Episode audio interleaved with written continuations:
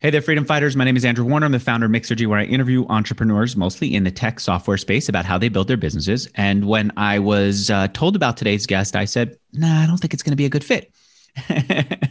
and uh, I went back and forth several times because I said, Animas Coaching, which is what Nick Bolton, today's uh, founder, launched it's a transformational coaching school. Coaching schools seem a little bit outside of the focus of what I do on Mixergy. But as I found out about the the entrepreneurial journey, I said, "Oh, this is very similar to what what other businesses go through. This is very interesting. I want to find out how he did this."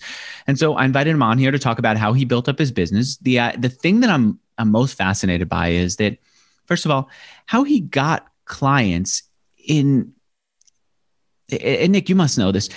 Your space is it's mature, right? There's been coaching, life coaching now for years and years, um, full of brand names. I remember going to like a Tony Robbins coaching thing where one of their certified people was, was going to work with me. A lot of the, those brand names actually don't deliver, which ruins the reputation of the whole space and I and I don't yet see any new technology that's going to make things any different. And still, you, you went into the space, you ended up doing well. I want to find out how you did this. I want to find out about some of the structural changes that you had to make in order to make the business grow, and and and so much more. And we could do it thanks to two phenomenal sponsors. The first, if you're hosting a website and you're listening to me, you need to know I host on HostGator. That's who hosts my website. I highly recommend them, and you should go sign up at HostGator.com/mixergy. And the second, if you're not yet charging for your content and you're just expecting advertising revenue to make you a fortune, I think it's kind of late for that. And it's also not a great business model to be in.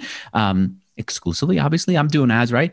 I think it's great. I don't want anyone to depend exclusively on ads. I think it's better to just sell directly to your audience. And so I'm going to suggest that you go sign up for Memberful at memberful.com slash mixergy. And I'll talk about those later. But first, Nick, good to have you here.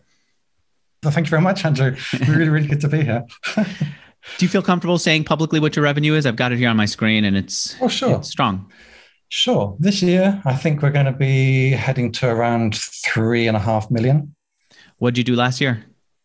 Uh, last year we did 2.2.5 million. Profitable? Uh, very profitable. We did about 1.2 million profit last year. And is it just you now who's owning the business? Yes, it is. Yeah. Okay. And you're the guy also who went out and you looked for coaches. You're the person who went out and and created the methodology and also are running the business. And I want to find out how you did it. It all started for you though when you're working as a bank manager and you hated it, right? And you said, I need something different. What did can you give me an example of what you hated about being a bank manager that made you say I've got to jump into entrepreneurship? well, maybe I'll give you an example what I liked about it. That might be easier to to fit into this podcast.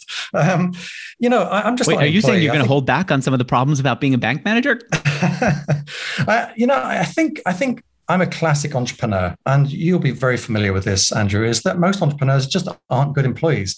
I was exceptionally good at being interviewed. Um, I, I, used to turn up to an interview and people would think, oh, this is it. We've got like a genius on our hands at last. We're going to get somebody who's going to be absolutely brilliant in their job. And then I was just hopeless because I was just a bad employee. I just didn't like working for somebody. I didn't like that feeling of being restricted to, um, you know, when could I take a holiday or, or what my job was and all this kind of stuff. However, however, what I would say is a little bit like Steve Jobs, where he talks about looking at the breadcrumbs later in life one of the things I recognize is how invaluable that experience was for me looking back as an entrepreneur. I learned about budgeting, I learned about sales, I learned about customer service, I learned about team management, all this. I mean, I studied philosophy. It wasn't like I did a business degree. I studied philosophy, um, ended up being a bank manager by accident. And but it taught me a lot of good foundational stuff that was really helpful later. Didn't mean I enjoyed it at the time, but it was really, really useful. I always felt like I missed out a lot on my business education by not having a formal job with someone who I admired mm. enough that I wanted to be like. I, I, did when I was in school, but not as an adult after school. Okay. And so you didn't like it. I understand why. You then had a change in your marriage, which then changed. what happened?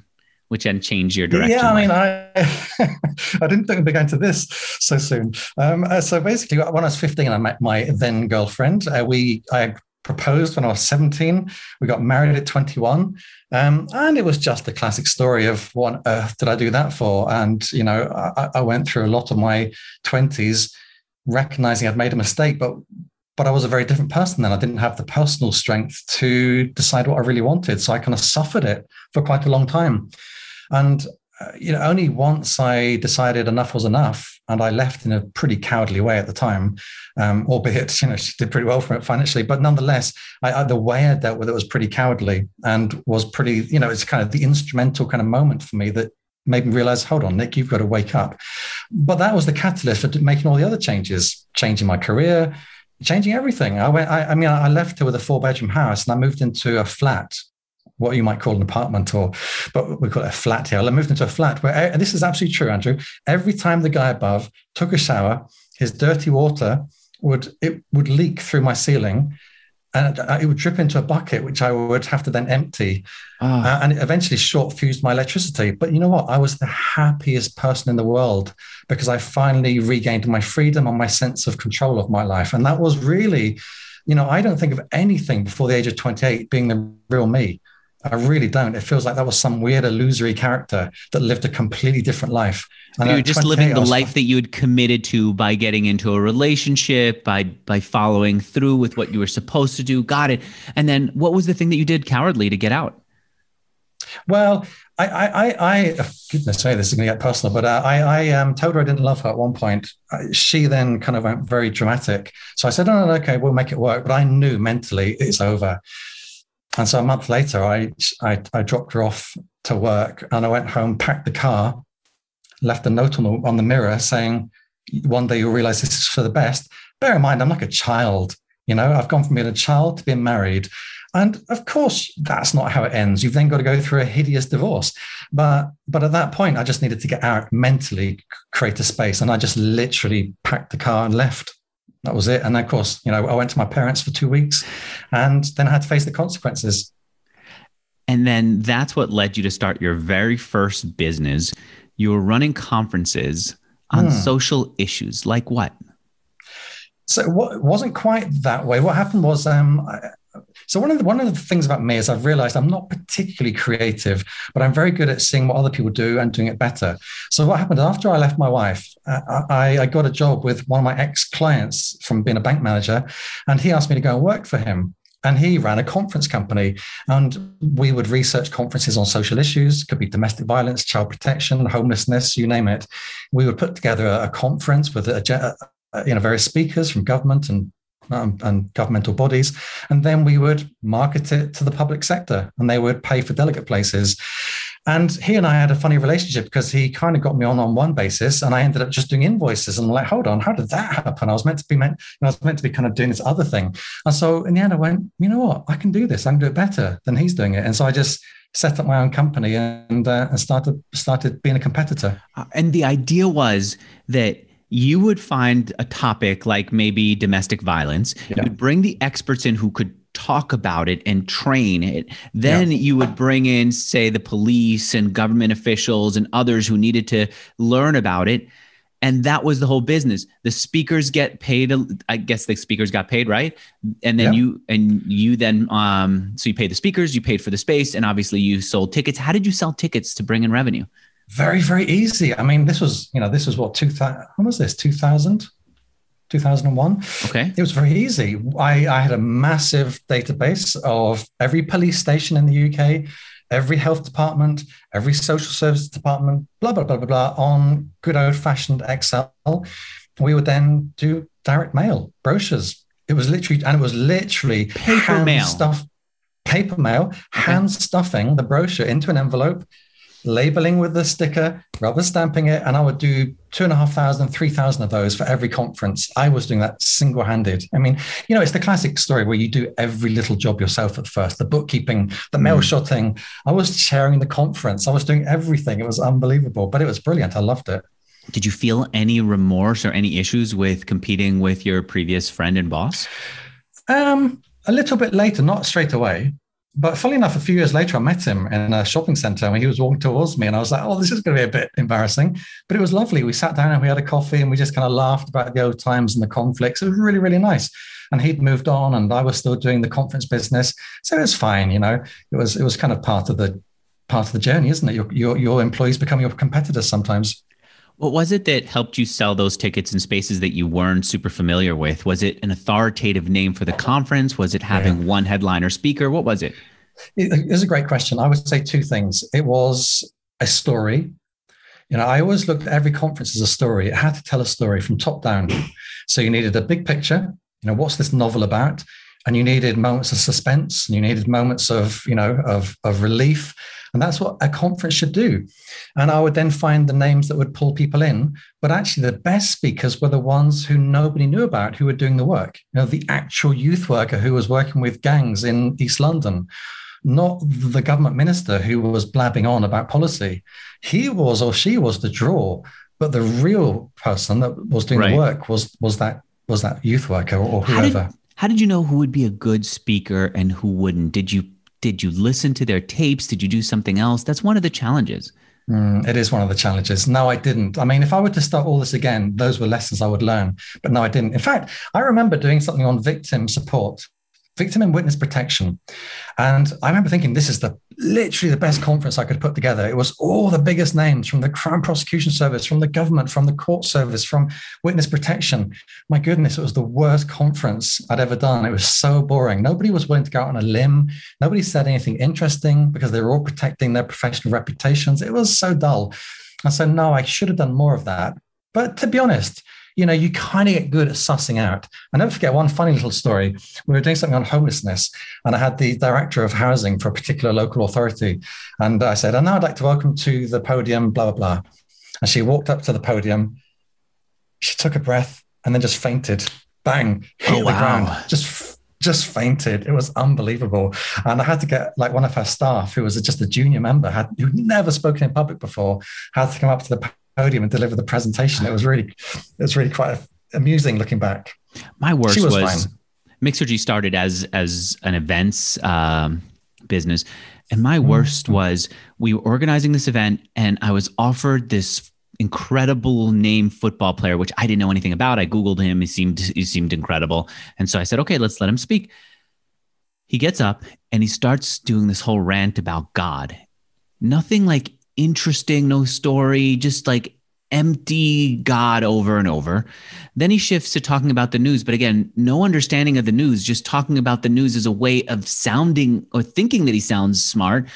And I don't know what he did after that. I couldn't stomach it. I just walked, I walked out of the room subtly because people were watching and I paced because I just, I just said, I'm never going to allow this to happen again. I have to listen to what people are saying. I have to guide them somehow. And then I became a bit of a control freak. I started to do interviews instead of letting people speak because I knew that I could at least move things along if they, if they were off topic there.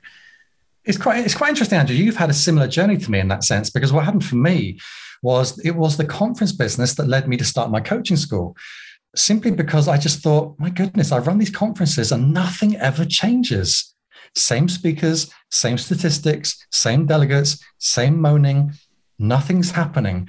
How do I actually create change? So it's uh, instead of letting the speakers teach, you said, I'm going to find a way to teach an audience instead of counting on somebody who's done something well or who's a big name to change people by speaking. I'm you decided you were going to do better coaching. Is that it? Or walk me? Yes, in a sense, but but bearing in mind coaching isn't me being the expert, it's making the expert the person that wants the change. And so what I was thinking is in this room, let's say it's domestic violence, in this room, everybody's here because they work in domestic violence they probably have much better idea of what the solution is than that government minister. So what if I can find a space, a way to get them to do the work so that they are sharing their best practice and what they struggle with and who's got answers to their particular challenges? Ah. Uh, how do I create a space where they do the thinking rather than they get presented to? And that was the real clincher for me. That's when I started to think, what's this thing called coaching? And so when you said I'm interested in coaching. What's the first step you took to become a coach and to know what the process is? Mm, interesting. You know, you know, back back then, this is still the early 2000s. Um, coaching wasn't a, a really well recognized and professionalized, you know, industry, and so you could pretty much say I'm a coach, just like that and you still can, but it's becoming harder, I would say. And so I just read a lot of books on how to facilitate and how to, you know, draw people out to think for themselves, and just started doing it. And I remember doing my first one on domestic violence. It was that's the thing why domestic violence always comes to me is because that was one of my kind of not only was it a big seller, and that something sounds horrible to say, doesn't it? But it always was commercially very good for me um, as as a conference. But also, it was the first time I did coaching, and I thought there must be a way we can make an impact on domestic violence where the actual people who do the service do the thinking. And so that was, that was a really critical moment. Later on, like mid 2000s, I then formally trained as a coach. And that was where my proper journey to, to the coaching profession began. You told our producer at one point you were living on a boat and you were on the verge of bankruptcy. Mm-hmm. Well, why? It seemed like this conference business was doing pretty well. Let me cast my mind back to that. So that was 2000 and oh yeah, of course, that's why. So what happened was I got married a second time. I got married a second time and I got divorced a second time. And I've always been ludicrously generous to people in my life, particularly exes. And um, and so I decided we were living in a really beautiful apartment in the Docklands in East London, really gorgeous views over the O2 and uh, over Canary Wharf. And it was, you know, I was kind of chained into a, a ten thousand pound net expenditure every month just to kind of maintain lifestyle. And so when I divorced my wife, then um, I gave a, a, fair amount of money to kind of set herself up and with a business that she really wanted to do. She was a fabric fabric kind of broker, and at the same time, so I paid her rent for a year in a nice apartment. And then I was like, oh my goodness, I'm completely broke. So I thought, let me let me like buy a really really old boat sell my apartment in London pretty much at break even and move on to a boat. And I did that for about a year and a half and I really, really loved it. But part of the problem, Andrew, was I kind of forgot to run my business. I was so enamored with just cruising around the UK in a boat every day, just cruising from here to there, sleeping there, cruising the next day. And I kind of just fell out of love with my business. And then I realized that, mm. wow, you're gonna you're gonna go bankrupt. That sounds, by the way, lovely to be able to just get on a boat, to be on your boat and then move at anywhere you want. It's kind of like the RV mm. life, except a lot more interesting. Can you just dock it wherever you wherever you wanted? Yeah, yeah, yeah, absolutely. Well, there's a there's about three mile, three thousand miles of canals and rivers that are interconnected through the UK, and you can basically just cruise, you know, cruise your life away. Wow! And then what would you do when you landed somewhere? Would you go out at night? Would you go explore? Yeah, sometimes. I mean, it depends. Sometimes you're in the middle of the countryside, in the middle of nowhere, and then sometimes you're in the middle of London. Sometimes Birmingham. You could be, you know, anywhere. And we've just come off my second stint of doing that. My wife and I, my my third wife, my third wife and I have just come off two years living on a brand new boat. I mean, we've gone full circle, and it's it's been it's been really. Yeah, I think it's interesting why you did it more recently. Um, but let's continue then with the story. So mm. you said, "All right, I see this new approach. It's going to be more coaching based. I now need yeah. money in order to shift to that." And how'd you get the money? So what happened was I was going to do, I don't know if you have something like this in the States, but we have something called individual voluntary arrangement. And it's where you can make an arrangement with creditors and you only pay about 50% of the credit off, but you don't go bankrupt. So I was going down that route. And then they said to me, oh, by the way, you will lose your boat. I was like, well, that's kind of a bit pointless then. You know, I mean, I, will have nothing to live in. So I thought, well, I might as well go bankrupt. I might as well just go bankrupt, the whole hog, you know instead of kind of slaving away trying to pay off. It sounds really bad to say that, but that was how I felt back then. Um, and then I realized, well, hold on, if I'm going to go bankrupt, why don't I have just one last push at making business work? Because you know what I've shared with you so far doesn't really tell the whole story of my ups and downs with my conference business. You know, I went insolvent twice with my conference business because I didn't think about corporation tax and I spent too much on one of my girlfriends. And you know, I mean, stupid stuff. When I look back, but I was a young, silly entrepreneur. So it's not like I was making loads of money and keeping loads of money. I was making loads of money, but wasting it and so on. So, anyway, point being, I realized, well, I really want to be a business person. I really want my own business. So let me have it one last shot. So I sold my boat for £15,000. Um, and that was all I had in the world. I had nowhere to live. I had £15,000 literally in a brown envelope, like some mafia bribe. And my ex wife, my my mate's ex-wife said, Nick, come and live with me. You can share my bedroom for whatever it was. Bedroom. Share the bedroom. Are you like a, did you get to to date a lot? Is this is this a fun dating life that you had that caused you trouble, or is it lack of that that caused you trouble and this feeling that you're always on the outside and you need to spend your way in? I'm trying to get a sense of you on that. I, I mean, my early life, when I say early life, I mean that that sort of phase. I would say I was, you know, from the age of 15 to 28 with one person. I think it took me a long time to find my true identity. So I kept Ah. trying to find it in other people and getting more serious than I should have done at the time with with an individual. And I'm imagining then, if you were with the same person since you were 15, that you felt like you were missing out on the prime of your dating life. And this was you kind of catching up through the years. Is that right? Oh yeah, but when I moved in with my my mate's ex-wife, it wasn't romantic. It was like it was like she wanted some rent and I needed a place to live, and it was a really But she, brilliant. but she said, come stay in my bedroom. And it wasn't romantic. Yeah, it was yeah. just stay in my bedroom like two friends. Yep, we had two single beds. I put my Okay. fifteen thousand pounds under under my bed, Okay. and and uh, and she would go to bed early. I would go to bed late. She would get up early. I would get up late. We just were like ships that passed in the night. It was it was a nice little phase. And then I started dating a Chinese girl, and um, and when she learned that I was sleeping in a bedroom with with this other person, she was like, "Nick, it's completely unacceptable to me that you're sharing a bedroom with another woman." And I was like, "Why?" but anyway, that was quite a funny phase of my life. Um, all right, let me take a moment talk about my uh, first sponsor, and then we'll continue with this. Nick, I got to tell you that when I started Mixergy, I was dabbling with advertising, and advertising did well. And then I started charging for my content. And at the time, people people gave me a real hard time about it. How dare you charge for your content? It should be free. Why don't you just make money from advertising? They didn't realize advertising doesn't make nearly enough. And when you charge for your product, and in my case, I said, I don't know what to sell. I'm going to start by selling older versions, older uh, recordings of my interviews, and then I'll add on to it. The thing was, when I started to charge, I got better feedback from my audience. I had people who could say, Andrew, this is good, but what would be even better is if instead of the eh, interviewees talking about how they did it, they could teach us how we do it. And so I started dabbling in different ways to do that. And then we ended up with something we called master classes. And then the business really started to take off. We had an opportunity, I and then a team afterwards that came on to sell directly to the audience, which meant we had to listen to them more, which meant we had to create for them, which meant that we were self sustaining. And if an advertiser was upset or didn't sign up, or the ad market did this or that, or Facebook came in and lowered their prices, whatever, we were still able to continue. And it held us going for a long time. Now, why do I say this in context of my first sponsor, Memberful? It's because I had to create so much of our software for Mixergy with a team of people who helped patch together a bunch of random software that happened to be available when we launched. It's not necessary anymore. Memberful makes it super easy to sell content directly to your audience. It's called Memberful because you turn your audience into members. You get to make money on an ongoing basis. You get to build a self sustaining business with your audience for your audience. And if you're doing it as a podcaster, you get to sell older episodes. If you're doing it as a, as a, community manager you get to uh, sell access to the community. If you've got other kind of content you could do it there too.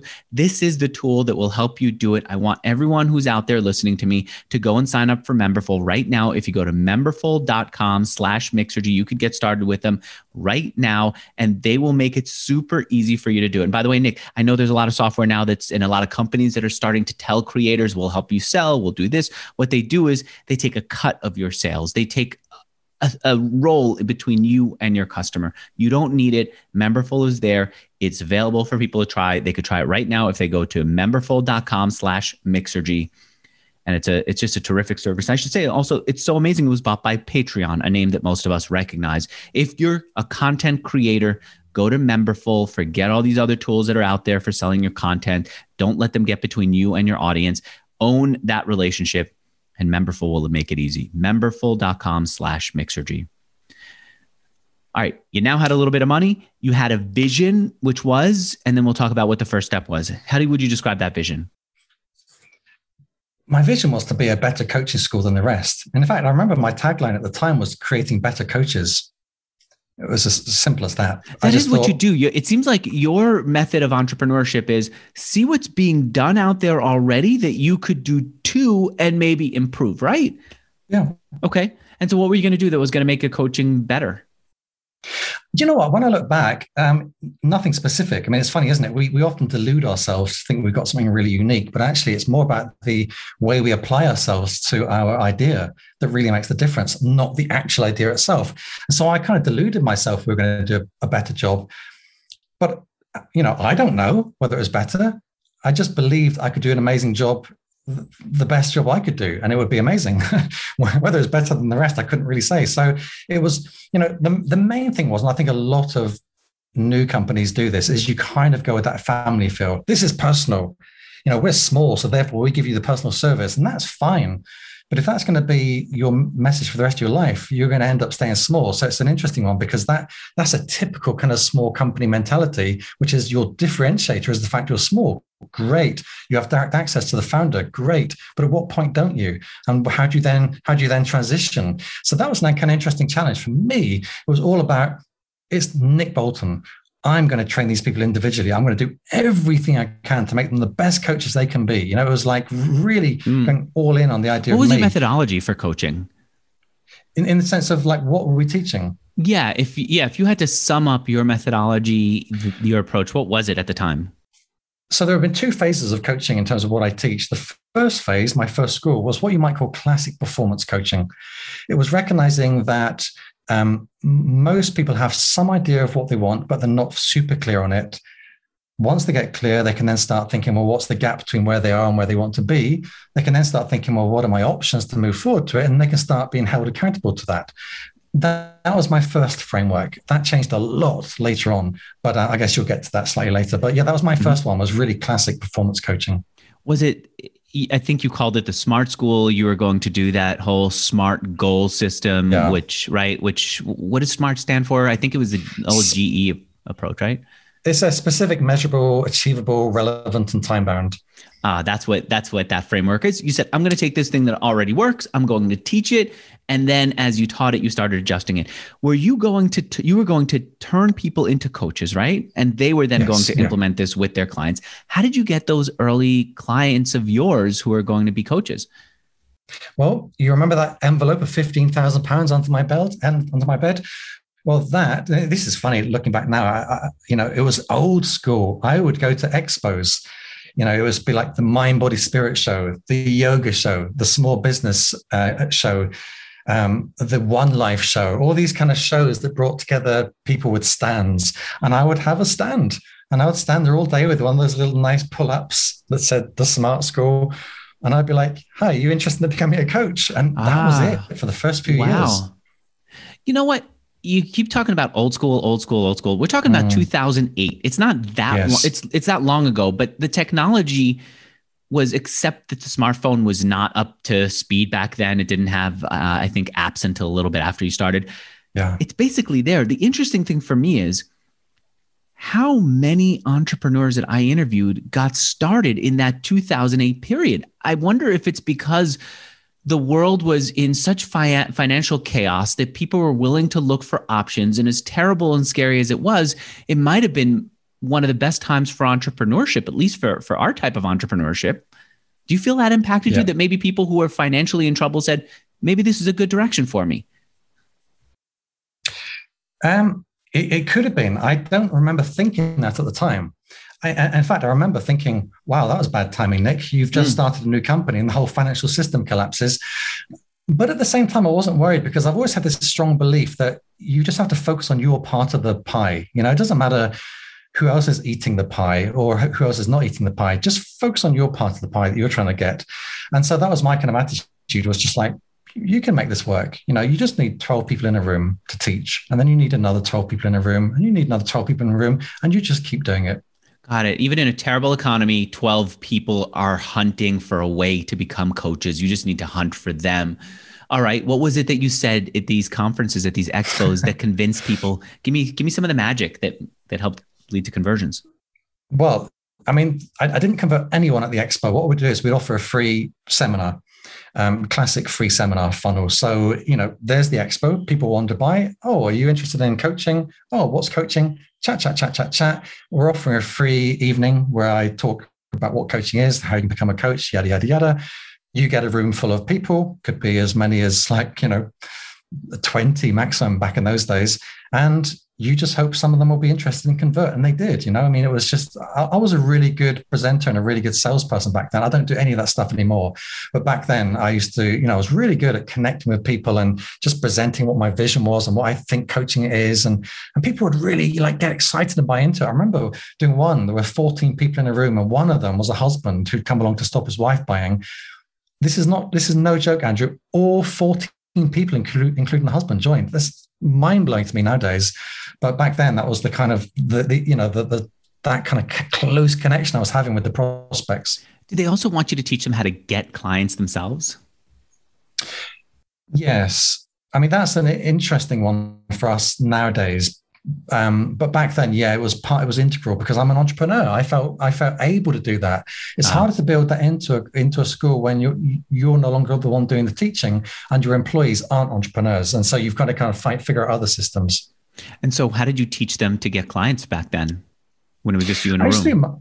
I used to do masterminding. So we had our course. The course was separate. This was how do you coach, and then I would run a free. I'm, I'm, I'm one of those people that once somebody becomes a customer, I I give them everything in a sense. Uh, and so I used to run this free mentoring group called um, Smart Minds, and um, obviously playing on the smart school. But it was the idea of hey, c- come together as a group. I'll bring in guest speakers. I'll facilitate a space where again you do the work. I'll also teach you some concepts like I'll teach you about copywriting or I'll teach you about selling. But in the end, it's also about what you guys do in this room to produce your vision, your strategy, your tactics, and that kind of stuff. So it was very much a classic mastermind, but it was all completely free because all I wanted was to make it work. You know, and the best way to make something work is to make your customers happy and to make them successful. Um, all right, I see how you're you're going on about this. You're saying you're teaching them how to get customers. Were you doing it like teaching them how to get customers online, or were you, was it a different approach? It was eh, back then. It was a pretty different approach. Bear in mind, I'm still getting customers from expos. I often used to wonder if this Think What AdWords would ever work for us you know and, uh-huh. and could we ever get customers from adwords that's what it was like back then so so we did talk about adwords and so on back then facebook was barely you know it was barely out of of, of, of a nappy diapers as you might say you know facebook was still really new um, and so it was much more about physical networking. Where can you go to meet people? Where can you? How can you connect to people? So it was. It was again use that term old school. It was old mm-hmm. school connections. So where would you send them to go meet people? Oh, wherever I used to talk about the difference between formal networking and informal networking. So your formal networking is is you know your BN. I don't know if you have BNI in America, but you know something like BNI, um, which is an you get up at five o'clock in the morning, you go networking and all this kind of nonsense that you got your sort of formal networking, but then where's where's the informal networking taking place where you're not just going to be a network, you're going to be a human being. And so I'd say, look, look find a space where you can just be. Who, who can you connect with as a potential client or as a referrer of clients? Just be amongst humans. Oh, you would send them to two networking events, two places where they could go meet people, and then in those sessions, got it. In those meetings, they would uh, connect with people and then sell to them. All right, I'm with you on this. Now the yeah. business is starting to take off, but your systems were not that great. You told our producer, you know what? Do you know what I'm getting at? Yeah, yeah, yeah. Well, the, what the happened check there? two and a half thousand pounds. Yeah, what happened there? well, you know, I did tell you earlier that I was doing all the bookkeeping. Well, I was still doing all the bookkeeping for my coaching school, and I'm I'm a pretty rubbish bookkeeper. I've got a lot better now. Not that I do it, but at least I understand it really, really well. Um, but but but I just was really bad. And then I remember an envelope turning up on my desk in my office, and it said, "Dear Nick, you never charged me for the coaching course. Here's my check for two and a half thousand pounds." And I was like, "Oh my goodness, that woman could have gone through that whole course completely free, and I've never have known because my systems are so bad. I mean, it was terrible." Why do you think your systems are so bad? Is it that you're a salesperson and so you focus a lot on the sales and relationships and less on process? Yeah, I think so. I'm, a, I'm, I'm one of those. I think sales and entrepreneurship are very closely aligned in lots of ways because it's making things happen. It's getting results. It's that it's that signing on the dotted line kind of mentality. And it's almost like once that's done, woo, you've had your success. You know. And it's also the other part that took my mind was the creativity. How do I make this school great? How do I make the you know how do I how do I give my customers the best experience and how do I build relationships that last? That was really where my mind was. I do admire people who are in partnerships. I mean, like romantic partnerships with someone who's more of a COO type who just loves mm. to get into the systems and hmm. doesn't mm. doesn't crave the attention, doesn't crave the sales, doesn't crave the vision, just wants mm. to hmm. create a process and bring order to chaos. And I, I've gotten to know a few people like that, and it's just wonderful to have them. Well, I don't know if it's wonderful to have them in their personal life, but in their business life, it's just great. Um, yeah. My personal life, I think I like to wing things a little bit more. All right, so now things are starting to come together. You're um, you're growing the business and then you end up having this other problem and one of the problems is that you're starting to take on everything and as we talked about you weren't especially good at taking on everything how did how did you deal with that well, the first thing I, I, remember reading the E Myth by Michael Gerber years ago. I mean, an absolute classic book, isn't it? And and I remember the concept from that book was about the org chart, and you construct the org chart that would make your business run perfectly, and then you put your name in all of the boxes, and then you slowly replace yourself in each of those boxes until you're the just the name at the top. And so, in a sense, I did that, but I did it where I felt best able to. I didn't work from bottom up. I worked for where can I get the best bang for buck at this point. And the first place I, I felt I wanted to make a replacement was me as a trainer. I was training every weekend, every weekend, two days a week every weekend, train, train, train, train, train. Because we, you know, we've been a B2C company, we were training weekends more, much more so than weekdays. And so I decided the first thing I was to do was get was get um, freelance trainers to start to replace some of that because that would free me up mentally um, and operationally to improve the business. So that was the first place. Um, and then from there, once I once I did that, it was almost like the dam broke because I suddenly started to accept and actually enjoy the idea of people taking things off my hands. And at that point, it was like, okay, what else can they take off my hands? You know, where am I where am I strongest and where am I weakest? That seems like a curious place for you to get started. I mean, as a person who's not into doing the COO role of making sure that everything is flowing right, that the bills are paid and that the invoices get get handled, it seems like that should have been where you would have let go instead of the presentation where you're so good you even close the person who's hus- the husband who came in to stop his wife from signing up well it's funny I, I, I didn't stop doing the presentation part the sales presentation. I mean we didn't think of it as sales but the you know enabling somebody to come into the school i didn't stop that until much much later but it was the training part the delivery of the actual course that i wanted to stop because it felt very repetitive to me after a while. Ah okay. Um, that said, you're dead right. It was just that I didn't really know how to replace myself because it's almost like I had so little systems that I couldn't plug somebody into it. At least with the training, I knew how to plug somebody into that because I had, you know, I had processes. But the bookkeeping was like, I didn't want to be that person in the e-myth that just went, help me, save me. I didn't want to be that person, you know, yeah. just give it to somebody. And I needed to at least have some level of control before I started to systemize it with other people. Ah, okay, got it. You want to have some process to hand over to somebody else who would run the process instead of saying, now you go figure out how we should be invoicing people. Got it. And then they could improve it with you. Okay.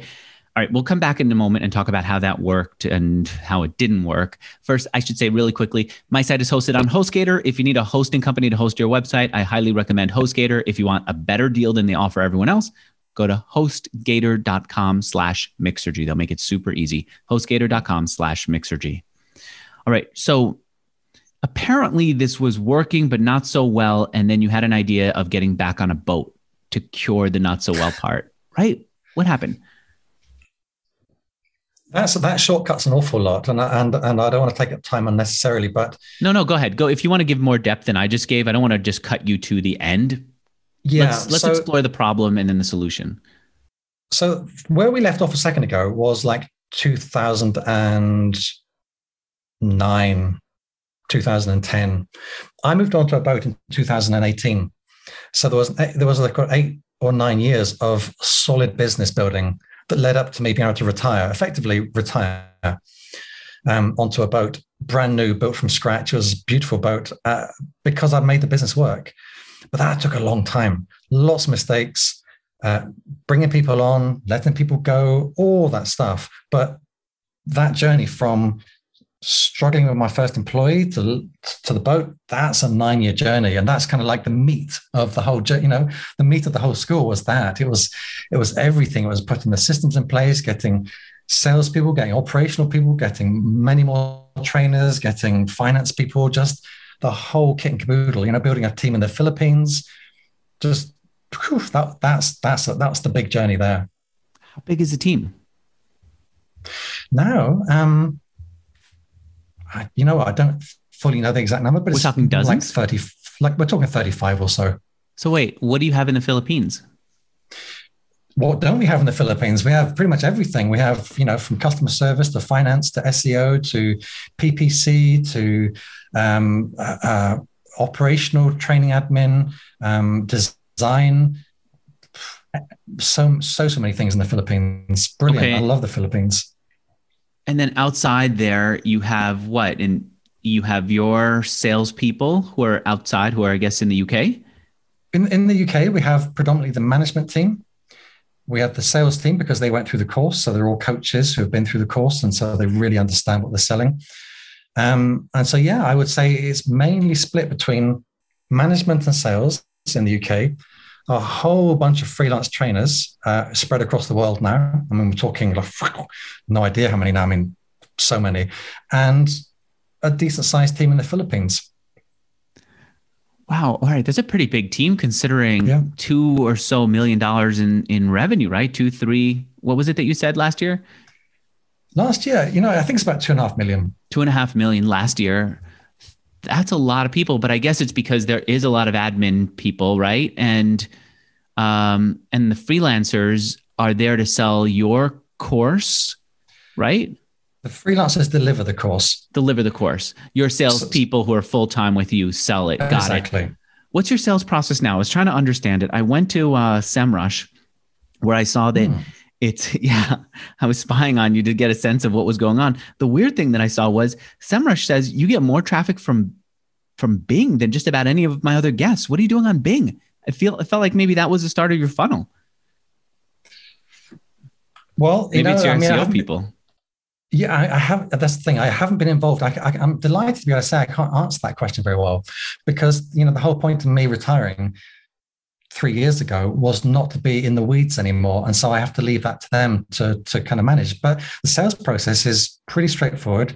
It's organic and paid search, social media, um, and paid social media, leading to mm, predominantly um, people can apply directly for the course, but predominantly they come through the free webinar. Still doing a free webinar, but we do it on Zoom.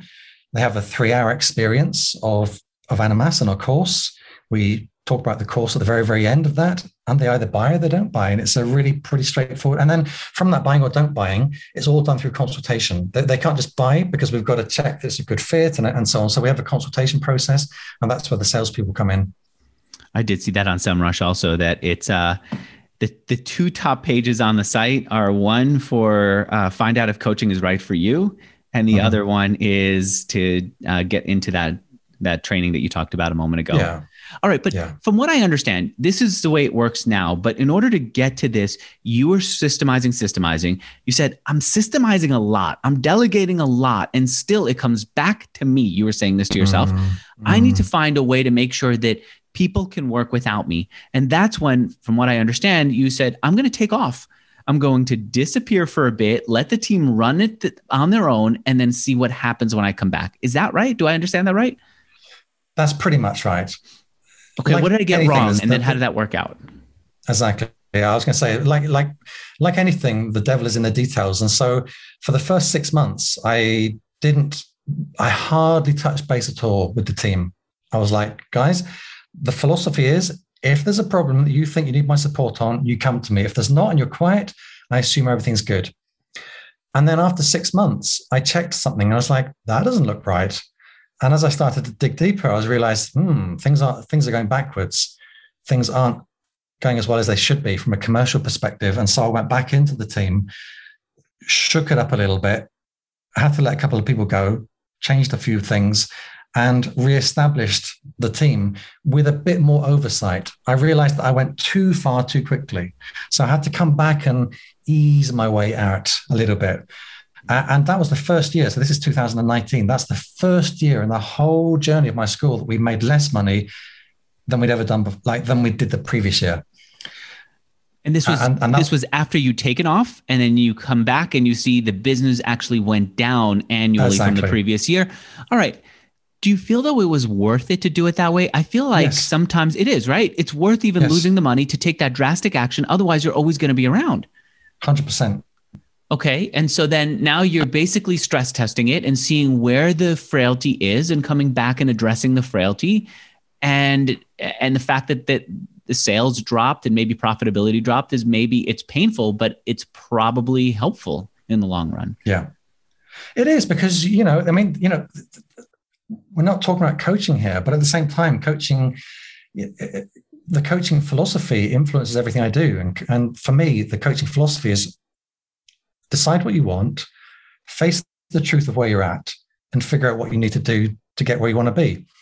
And, and so you can spend a whole lifetime in fear of what happens if I do this. But the fact is, I didn't want to be running that business at that level of detail for the rest of my life. So if I didn't do something that was going to change the pattern, I was going to get stuck. And so I, my way of changing the pattern was absent myself, you know, not completely uh, without any conversations. It was like, huh? Where's Nick gone? You know, we had a run up to that happening. But at some point, guys, I'm not here. Mm-hmm. Let's, and I, I lost about, you know, from, in 2018, we did about 750,000 profit. And in 2019, the year I left, we did 550. So we lost about 200,000. I came back, I shook things up, and we did 1.2 million. And, and we're, we're, we're back having another shakeup. You know, that's just the nature of it. I don't see this as being some sort of linear trajectory. I see this as a constant learning process where you're going backwards and forwards, trying to figure out what what's broken, what do I need to change? And I don't see that somehow I ever get fully away from it, but I have to move myself away enough that we see what's got to change. I remember interviewing this one entrepreneur, I forget, I forget his name, who started his business and told his people from the beginning, I'm going to make sure that I am not the person who has to that this business isn't a job for me, but it's a business that runs without me. And he told his people mm. from the start that he was going to go take a trip. I think it was around the world or something, where he couldn't be reached and everyone had to be prepared for that moment and that helped create a sense of order yeah. um, i see the value of that i see how that helped one of the other things that you did we've talked about systems uh, one of the other things you did was you started hiring even though you hated hiring and I, i'm with you hiring is such a pain what was it that you learned about hiring and how did it help shape the business The biggest thing I've learned about hiring is that you don't know ever how to hire, really, or at least I don't know how to hire.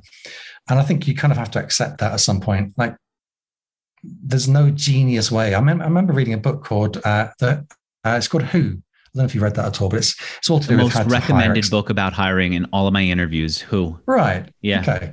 So we tried that. Did it work? Not particularly. I'm not saying it didn't work, but we didn't make it work. Mm-hmm. And so I've kind of just come to this point of just going, get people in, try them out, get rid of them quickly if they don't work. And that's that's kind of my philosophy now is like just just don't be too fearful. Um, do your best to hire and then get rid of them if it doesn't work out. But it, you know, on the whole, I tend to still hire on a sense of like connection and intuition in some ways, far more than the more technical stuff that who talks about. Mm. All right. Now that you've got this in place, you're in a good spot professionally after years of struggle. What are you getting to do that you that your younger you, the one who started out, would have said, oh, "I can't believe that this is going to be my life." Well, it's a shame in a way that all of this happened at the start of coronavirus. Of course, um, you know, it's like I, I, spent a beautiful year and a half cruising the canals and the, and the rivers of the UK with my wife, and it was brilliant. And we went to China. She's Chinese. So we went to China and we were there when the coronavirus suddenly happened. We were there in January 2019. And I said to her, we probably should fly back sooner because this is looking a bit dodgy. So we got back to London. We're like, glad we escaped that. Of course, nobody escaped it. And so this last year has been difficult. You know, it's been not difficult business wise, but we've been living on a six foot wide narrow boat. It's called a narrow boat for a reason. It's six foot wide, uh, 60 foot long. And that's kind of tough when you're in lockdown. You know, you, you can't huh. travel and you and so you can't you can't boat around, you can't get out of your boat and go explore. You're not allowed to do that. You have to stay on the boat. You, you can get off the boat, but all the shops are closed. You know, you you or you have to wear masks everywhere. So it wasn't the it wasn't the best year. Still, you know, it was still nice, but it wasn't the best year. And so it, it kind of led to us to a point of saying, you know what, we feel like we've done this. Let's move back to let's move back to London. So we've just gone into this apartment in London, which is absolutely stunning, right by the Thames with beautiful terrace. And so that is amazing. I mean, bear in mind that that, that water dripping through the ceiling was the start of my journey. And now I'm living in this absolutely gorgeous apartment with a terrace overlooking the Thames. I love it. I mean, I feel now so full of opportunity. I wouldn't say that I'm living the life that I'm meant to be living yet, not because it's not there. It's just that I think you're always moving towards something. So in a very existential stuff, existential way, you're always moving towards rather than being in. What are you moving towards? So, What's your ideal that you that you're trying to get to? Nothing. There is no there is no end point. The, the, what I'm moving towards is a constant movement through. I said to my wife recently, I love moving through mm-hmm. life. That's always been my thing. What does How that mean, move, moving through life? What I mean is engaging and touching life as you go through it, rather than thinking that when I get somewhere, then I'll engage and touch it. So I enjoy making sure that that I'm engaged in the journey of my life, whatever that looks like, even if it's even if it's not ideal. I don't see that there's a point. Actually, funny enough, my wife has got this. I don't know if this is a Chinese saying or, or, or where it's come from, but she says, I know that Milan Kundera wrote a book called Life is Elsewhere. And my wife Danny always says, ah, she always laughs and says, life is elsewhere. And I said, well, to me, life is everywhere. It's a different philosophy. So what does it's that like, mean? I, how does that how does that impact the way that you live day to day? Or give me an example of something think, that you do differently because of this. Hmm. I have I have almost zero anxiety I have not not because I've set my life up to be anxiety free, but because I don't care if I fail. I don't care what people think of me. But because I don't, I'm not judging myself by an endpoint I'm measuring myself against. There's no place where I'm saying when I get there, that that's what I'm going to call success. When I get there, I'll be happy. When I get there, I'll find my, I, I'll feel I'm financially free. Somebody recently asked me, and I was doing some business mentoring. I did a lot, quite a lot of bit free business mentoring recently, and somebody said, "Nick, how will I know this podcast I want to start is, is was worthwhile?" And I said, "It should be worthwhile the second you start doing it," and that's what I mean by Ah, meaning engaging. Not, it can't. You can't say it's worthwhile if I have a huge audience. It has to be worthwhile because I'm having an interesting conversation, or even a step before, because I've learned how to set up a podcast. And if I'm not getting anything out of that, then it's that's the problem. Exactly. Yeah, exactly. I get that. I get that approach.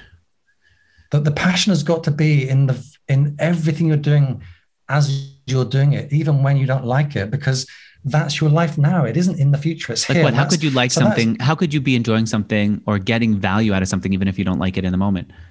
But do you have an example you know what of something it's contributing to? Um, ah, okay, got it. So if the hassle of setting up the podcast for this person is a hassle and he hates it and he's not learning from it, he's not growing from it, then the way to look at it is to say, this is a step towards this thing that I will enjoy, which is the conversation. And that's why I'm going to enjoy doing this because it is a step in this delicious, whatever. Uh, uh yeah. uh, look, I don't know that I should have called it delicious, but I get it. yeah, yeah. I've called interviewing yeah. a lot of things delicious is is not one up until now.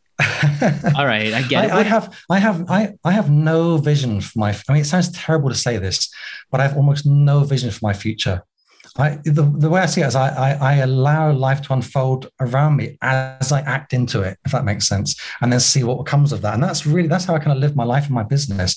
And it's been, you know, that's been the joy of it. Really, is that kind of allowing it to unfold through my actions. I started out prying into your personal life. Let me end with prying into your personal life a little bit. What are you investing your money in? Well, that's interesting. I, I got into Bitcoin at the end of um, last wow. year in November. And um, I, I, had a friend who was in Bitcoin years ago and I just didn't understand it. I just kind of poo pooed it. And then something, something touched me around it last year and I invested it and I put a lot in, like 600K. And it did really, really well. And so I, I just kind of decided to cash it in when it was around about $55,000. Oh, wow. And then yeah. we're talking about, so at the end of last year, it was under 20,000, right? We're talking about the end of 2020. I, I, I went in when it was about 15,000. 15. And then you mm. cash it out at, wow. All right. So now what are you going to do? Real estate? No, I don't fancy real estate. It feels like too much responsibility. I, I really don't like real estate at all. The idea of that. No, I've, I've been buying, buying, art recently, and it's funny because I did a blog. Uh, sorry, I did a post on Facebook recently where I, I don't. Somebody said to me, Nick, you know, do you ever celebrate where you've got to? And I said, I don't really. I don't think of it in that way. But last year, I invested in some art, some uh, some various Banksy and so on, and and I went to art school when I was seventeen and I was broke from that age all the way through. You know, I mean, you, you, know my story now. And I suddenly went, my goodness, I've invested in art. How on earth did that happen? that I'm an art investor. That's weird. So, ah, so that's kind that's of like the, that that's the beauty. The person who had uh, someone else's shower water coming down into his apartment now is at a place where he doesn't have that, and instead he can invest in art and see this passion through.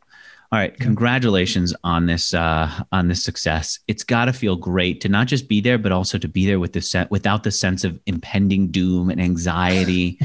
Um, so many of my friends have gone through. I, I didn't realize this, like panic attacks and shingles mm. and stuff like that. That now I'm not I'm not worried so much about stuff in life, but I'm worried. Will I have that? Because it always starts, Nick, with I thought things were okay. I was just driving down the road, and then suddenly my heart stopped.